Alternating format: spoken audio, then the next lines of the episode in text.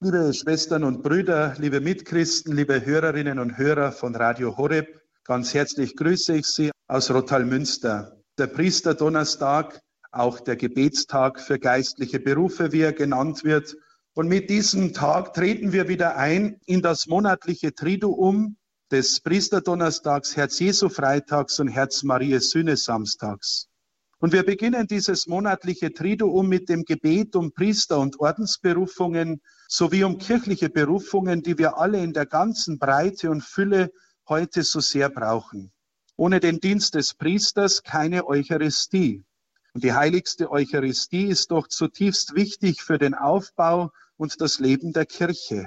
Ecclesia de Eucharistia, die Kirche lebt von der Eucharistie. Das war die letzte Enzyklika des heiligen Papstes Johannes Pauls II. Es war gleichsam sein Vermächtnis und Testament an die ganze Kirche. Es ist erschreckend, wie sehr die Zahl der Priesterberufungen in den letzten Jahren zurückgegangen ist. Und mit den letzten Jahren meine ich nicht nur die Jahrzehnte, in denen die Priesterberufungen schon zurückgegangen sind, sondern gerade einmal die letzten 14 Jahre, seit meiner eigenen Priesterweihe in diesen Jahren, in denen ich das selbst immer noch mehr erleben darf auch. Es ist erschütternd zu hören, dass beispielsweise in meinem Heimatbistum Passau, in dem ich lebe, es nur mehr insgesamt zwei Seminaristen für das ganze Bistum gibt. Und nicht nur das, ebenso ist auch der Rückgang aller anderen pastoralen Berufe deutlich spürbar.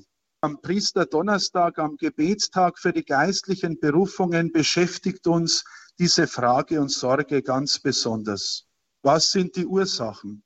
Diese Frage wird immer wieder gestellt, diskutiert und erörtert. Ich denke, eine einfache Antwort darauf gibt es nicht.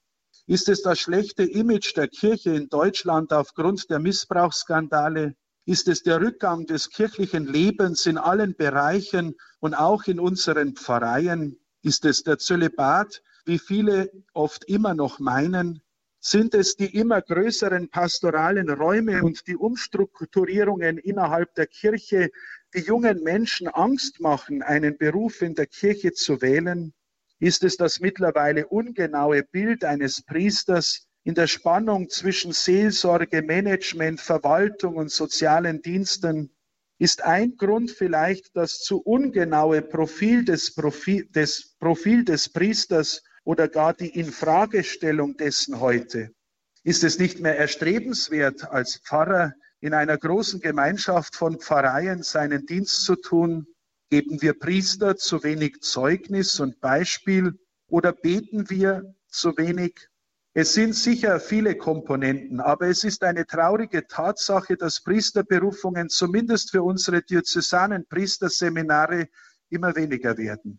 Es gibt aber auch Zeichen dafür, dass dort, wo der katholische Glaube in seiner Fülle gefeiert, gelebt und verkündet wird, auch ein Aufbruch stattfindet und Berufungen wachsen.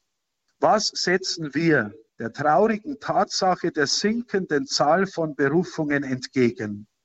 Liebe Schwestern und Brüder, liebe Hörerinnen und Hörer, ich bin der festen Überzeugung, dass unser freudiges, ausstrahlendes Beispiel als Priester, als Pfarrer in dieser Angelegenheit sehr notwendig ist.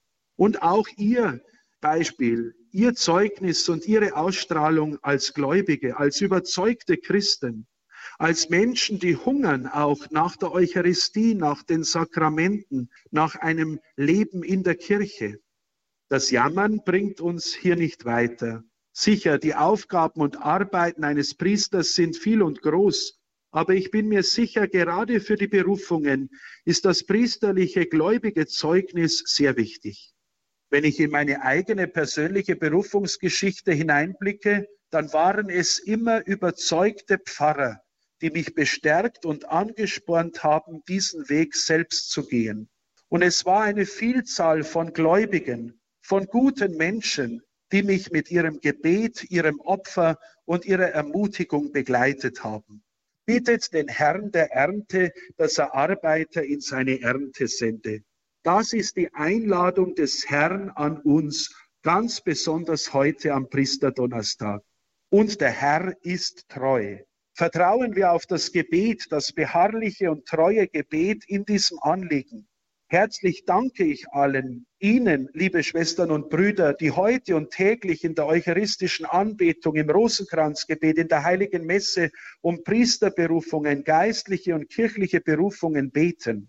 Und liebe Schwestern und Brüder, vergessen wir auch nicht unser alltägliches Leiden und Unannehmlichkeiten, dass wir diese auch dem Herrn in diesem Anliegen still aufopfern. Das Opfer hat eine große Macht. Was bei diesem Thema nicht vergessen werden darf, sind unsere Familien, aus denen geistliche Berufungen wachsen. Bei der letzten Erscheinung der Gottesmutter Maria in Fatima am 13. Oktober 1917 erschien am Ende des großen Sonnenwunders neben der Mutter Gottes auch der heilige Josef mit dem Jesuskind, das die Welt segnete. Jesus, Maria und der heilige Josef, die heilige Familie.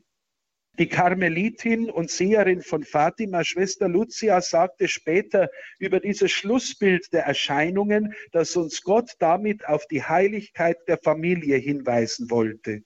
Und in einem späteren Brief an Kardinal Carlo Caffarra, den Erzbischof von Bologna im Jahr 1980, schrieb Schwester Lucia, die letzte Schlacht zwischen dem Herrn und der Herrschaft Satans wird um die Ehe und die Familie geschlagen werden.